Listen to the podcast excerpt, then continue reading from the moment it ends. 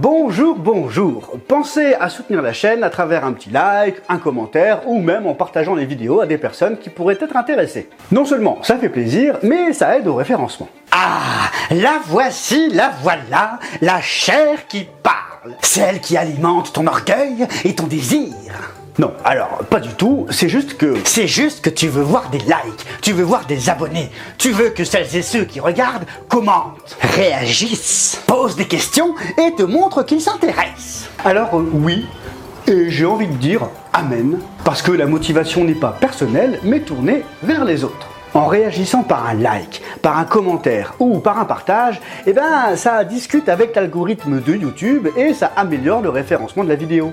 Et donc ça permet de proposer la vidéo à des gens qui n'ont pas encore entendu parler de Jésus. Rien à voir avec la chair, mais avec la proclamation de l'évangile. Ouais, tu m'en diras tant, moi je reste persuadé que c'est la chair qui parle. La chair. La chair. Mais qu'est-ce que Dieu veut dire quand il parle de la chair? Et pourquoi la chair est un ennemi? Lorsque la Bible nous parle de la chair, on ne parle pas des envies physiques telles que manger, boire ou dormir. C'est un combat qui se joue à un tout autre niveau. Un combat individuel.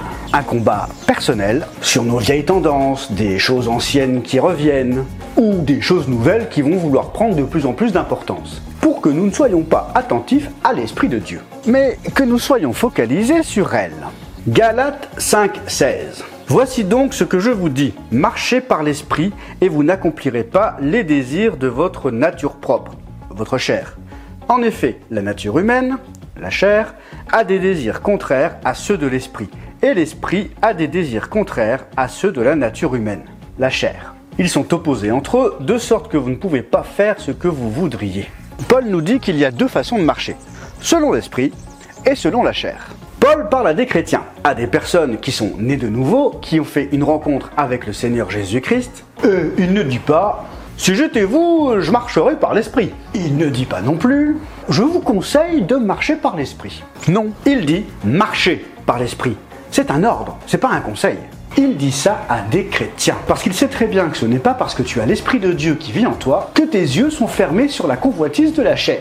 En tant que chrétiens, nous avons reçu une vie nouvelle nous avons la capacité d'être en connexion avec Dieu et surtout être à son écoute pour marcher selon l'Esprit et vivre les promesses de Dieu. C'est une réalité et ça ne doit surtout pas rester de la théorie. Parce que sinon, même si t'es rempli de belles paroles, de belles louanges, même si t'as enfilé un bel habit religieux, tu vas finir un jour ou l'autre par remarcher comme avant. Marcher par la chair. Paul dira dans 1 Corinthiens 3 pour moi, frère, ce n'est pas comme à des hommes spirituels que j'ai pu vous parler, mais comme à des hommes charnels, comme à des enfants en Christ. Je vous ai donné du lait, non de la nourriture solide, car vous ne pouviez pas la supporter, et vous ne le pouvez pas même à présent parce que vous êtes encore charnel. En effet, puisqu'il y a parmi vous de la jalousie et des disputes, n'êtes-vous pas charnel et ne marchez-vous pas selon l'homme? C'est un combat. Et Jean nous disait dans l'épisode précédent sur le monde qu'il y a une incompatibilité entre le monde et l'amour de Dieu. Ici, Paul nous dit que les désirs de la chair sont contraires à l'esprit de Dieu.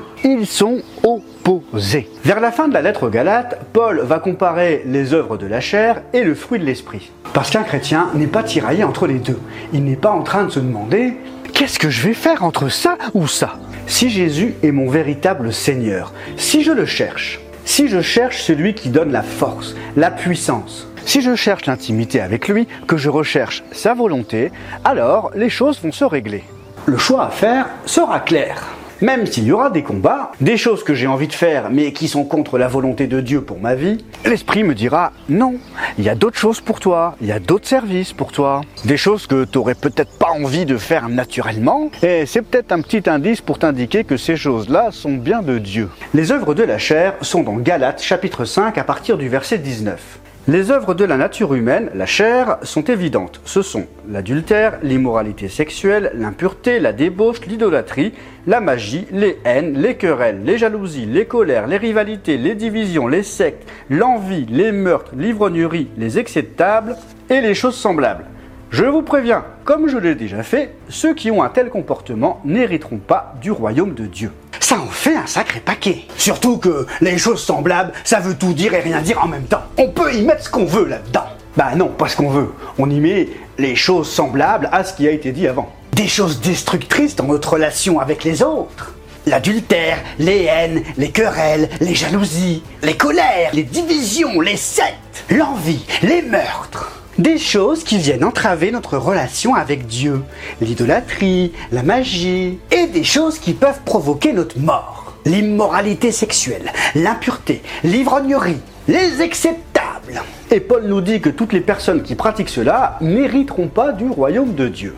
Marcher par l'esprit, ça porte du fruit. Pour faire une salade de fruits. Eh bien, l'idée, c'est quand même de laisser le Saint-Esprit te transformer pour que le fruit de l'Esprit puisse pleinement s'exprimer dans ta vie. Mais le fruit de l'Esprit, c'est l'amour, la joie, la paix, la patience, la bonté, la bienveillance, la foi, la douceur, la maîtrise de soi. Paul nous dira d'ailleurs dans Galates 5, 23 et 25, Contre de telles attitudes, il n'y a pas de loi. Ceux qui appartiennent à Jésus-Christ ont crucifié leur nature propre et ses désirs. Si nous vivons par l'Esprit, laissons-nous aussi conduire par l'Esprit. Il nous dit bien que ceux qui appartiennent à Christ ont crucifié leur chair. Il ne dit pas qu'ils vont crucifier la chair, il dit ils ont crucifié la chair. C'est au passé, c'est fait. Ton ancien moi qui marchait par la chair est mort. Moi est mort. Toutes ces œuvres-là, quand elles reviennent dans ta vie comme tes zombies, mais leur place, c'est dans la tombe. Elles sont crucifiées. Et c'est en marchant par l'Esprit de Dieu à travers Christ que tu vas petit à petit réaliser qui tu es en Christ, qui tu es dans ta nouvelle vie. Si nous sommes baptisés, nous sommes également morts avec lui et ressuscités dans cette vie nouvelle. La solution face au problème de la chair est donc très simple, c'est la croix. Notre ancienne nature est morte à la croix. Tu es désormais une nouvelle créature, toutes choses sont devenues nouvelles. Jésus a la victoire, nous avons donc la victoire en Christ.